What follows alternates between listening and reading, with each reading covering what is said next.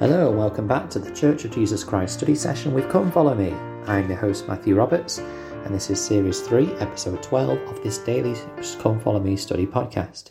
Thank you very much for joining us as we continue with our study for this week in January the 4th to January the 10th, covering Joseph Smith History 1, verses 1 to 26. And today we're going to move into the section where uh, we look at verses 15 to 20. The first vision began the restoration of Jesus Christ's gospel. So yes, we are. We've just dealt with the background uh, of the of this first vision. Uh, we've talked about what Joseph Smith actually did in his searching about his questions that he had, and then we've talked about the preparation for the actual day that he received that vision. And today we are going to talk about the vision itself. This is probably one of the most well-known um, experiences within our church. It's probably one of the most uh, celebrated experiences. And in fact, last year we celebrated the bicentennial of this event uh, in 2020, um, where Joseph Smith knelt down in the sacred grove and received this revelation. And indeed, we have a proclamation about it now. Um, not necessarily about the first vision, but how the first vision began the events of the restoration of the gospel of Jesus Christ. And the restoration is continuing today. So we'll dive straight back into the account where we left it in verse 16, where we had Satan trying to stop Joseph from calling upon God. And I guess the question is, why was Satan allowed to do this? You know, it would have been very easy for our Heavenly Father to have kept Satan at bay away from the young Joseph whilst he said his prayer, but he was allowed to try and overcome young Joseph at that time and stop him from, from praying. And it wasn't until he was able to exert his, his, all his powers to call upon God that he saw this pillar of light. Why was it that allowed to happen? I suppose there's a couple of reasons why, uh, as, amongst the many other reasons there could be. Um, first of all, that we all have to experience Satan and his temptations and his trials and difficulties in our lives. Just because we are doing the Lord's work, just because we are trying to keep the commandments, just because we are trying to do the best that we can, does not mean that we're not going to encounter intense difficulty um, in some cases, maybe even more difficulty because of our faith. Um, you know, we've had many experiences and and um, instances where people who are about to do great things or who are about to have wonderful spiritual experiences or do something ama- amazing, um, they they seem to get even more trials in their lives. The number of times as a missionary where I was teaching someone and they got close to baptism, and then some profound difficulty would enter their lives it got to a stage where I would teach my invest where I would tell my investigators that you know you will find that you know as you're preparing and getting close to your baptism, there may be some more difficulties that arise.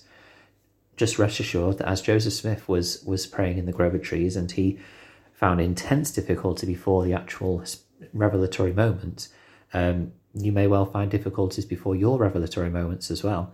Um, and I think that that is you know just something we need to be aware of that this was a real profound teaching moment for us and for young Joseph because he would go through great intense opposition uh, in trying to restore this church and lay that foundation.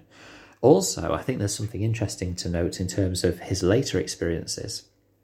In verse 21, when he shares this vision with one of the Methodist preachers that he was um, conversing with before, um, he gave an account of this vision. And he said, um, in verse 21, I was greatly surprised at his behavior. He treated my communication not only lightly, but with great contempt, saying it was all of the devil, that there were no such things as visions or revelations in these days.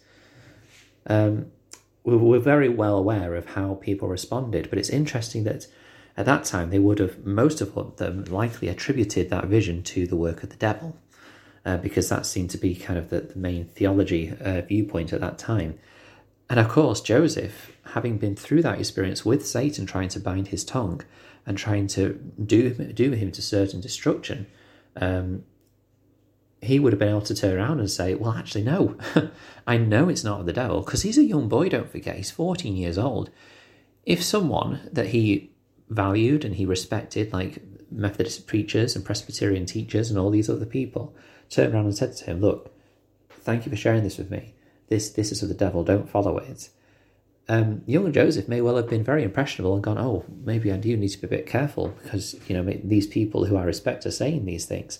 However, because he had that experience with the devil, and then he had the opposite experience with his with Heavenly Father and his Savior, um, he's able to point out and discern no, that is not the devil. I know what the devil feels like. I felt that. This was something different. Um, and I think that that is a, an interesting um, thought to have there.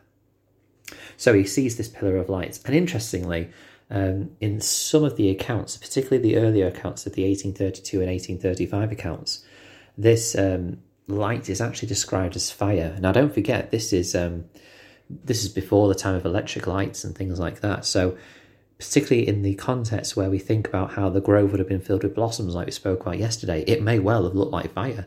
This intense light can only be attributed to fire in this time, in the context that we're in. And it's interesting that um, if you look, I think it's the 1832 one, if you look at the actual Joseph Smith transcript, his actual handwriting, you can see that the word fire has been crossed out for light. He's trying to describe just this radiance, this eminence that's coming from this pillar, and in his unlearned tongue and in his tongue where he doesn't understand perhaps the concept of light as much as we do in the 21st and 20th century. Um, that's how he can just describe it, and I just love that that that true feeling from the record that we get uh, of this of this young man trying to uh, describe it. Also, something which is worth considering is this. Now, in verse 17 in the 1838 account and in the 1835 and the 1842 accounts, we have this um, idea. It no sooner that I found myself delivered from the enemy which held me bound, when the light rested upon me, I saw two personages whose brightness and glory defy all description standing above me in the air. One of them spake unto me, calling me by, calling me by name, and said, pointing to the other, This is my beloved Son, hear him. Now, a couple of things about this. So, like I mentioned, this was talked about in all the accounts except the first one. In 1832, it just refers to God uh, appearing to Joseph and saying that his sins were forgiven, which I think is a lovely point as well. That actually that's not picked up in the 1838 account. But of course, the 1838 account was all about telling it to more people, to the wider world. And of course, he would focus on the aspects of the fact that he was called to restore God's church or Christ's church, um, rather than focusing on his own internal battle with his own sins, which is ultimately why he went there in the first place. In 1832 account, we see that actually that was the main focus. He wanted to find forgiveness for his sins, and in 1832 account, that's what God focused on in the words that Joseph recorded that his sins were forgiven, um, which is a lovely thought as well um, we all need to have that that desire to find forgiveness for our sins. But anyway, going back to what I was talking about with um, the fact that only God is mentioned, and I'm, I'm being very specific here to not say one personage because he doesn't say it was one personage. He does say it was God. Now, I, I want you to try and picture this. This is obviously Joseph's first attempt to write down his vision. Of course, he will have shared it with his family, but he didn't share it with many people um, outside of his family until um, and of course, we do know that he shared it with his family because we have record of that from their various histories. But he doesn't share it with the wider people until the church is organized or just after or just before the church is organized. I'm not sure where it begins to be shared with wider people than that, but we know that it's first written down in 1832. Um, and let's not forget that this is the early 19th century. This is at a time where the view on God, the, the, the, the, the theology on God, is the Trinity. You know, there is really nothing else out, much else outside of that. That there is one God, uh, and that He's made of three individ- three beings or three. Uh, how do I describe it? Three parts, but there is one God. And so Joseph is obviously giving a very big claim here that he has seen God and he has been called to restore his church. So of course to then say as well, oh, and by the way, there's two there's two personages that I saw, God the Father and Jesus Christ, His Son, and they are separate, would almost again I don't know as a, as again as a young man or as a young adult, he's probably just focusing on just the parts that are enough to deal with right there and then. As time goes on, of course, though, Joseph realizes that he has to testify to the world that, that indeed there is God the Father, Jesus Christ, his Son, and the Holy Ghost as three distinct personages or beings. Um, and so, of course, that's when in 1835 and the later accounts we find that he does testify of this um, and share this more openly.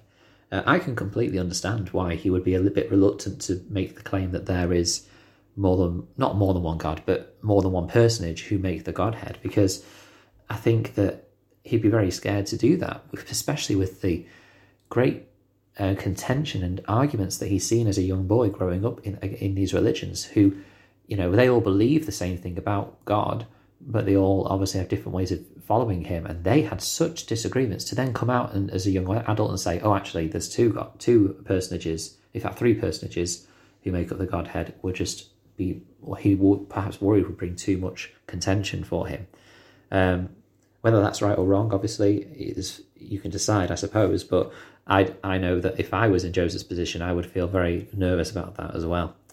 Um, we've gone a bit over than I expected, so we'll we'll fit, we'll deal with the the fallout, the um, the events after his vision tomorrow. So thank you very much for listening today. I hope you've enjoyed the study. Uh, please do join the podcast uh, Facebook group. Uh, that's Church Jesus Christ Study Session with Come Follow Me. You can also email ldsstudysession at gmail.com. I'd love to hear your feedback, what you've been studying on either of, the, of those platforms. Or you can, of course, let me know if you're interested in joining in a future podcast episode yourselves. Thank you for your time, and until we meet again.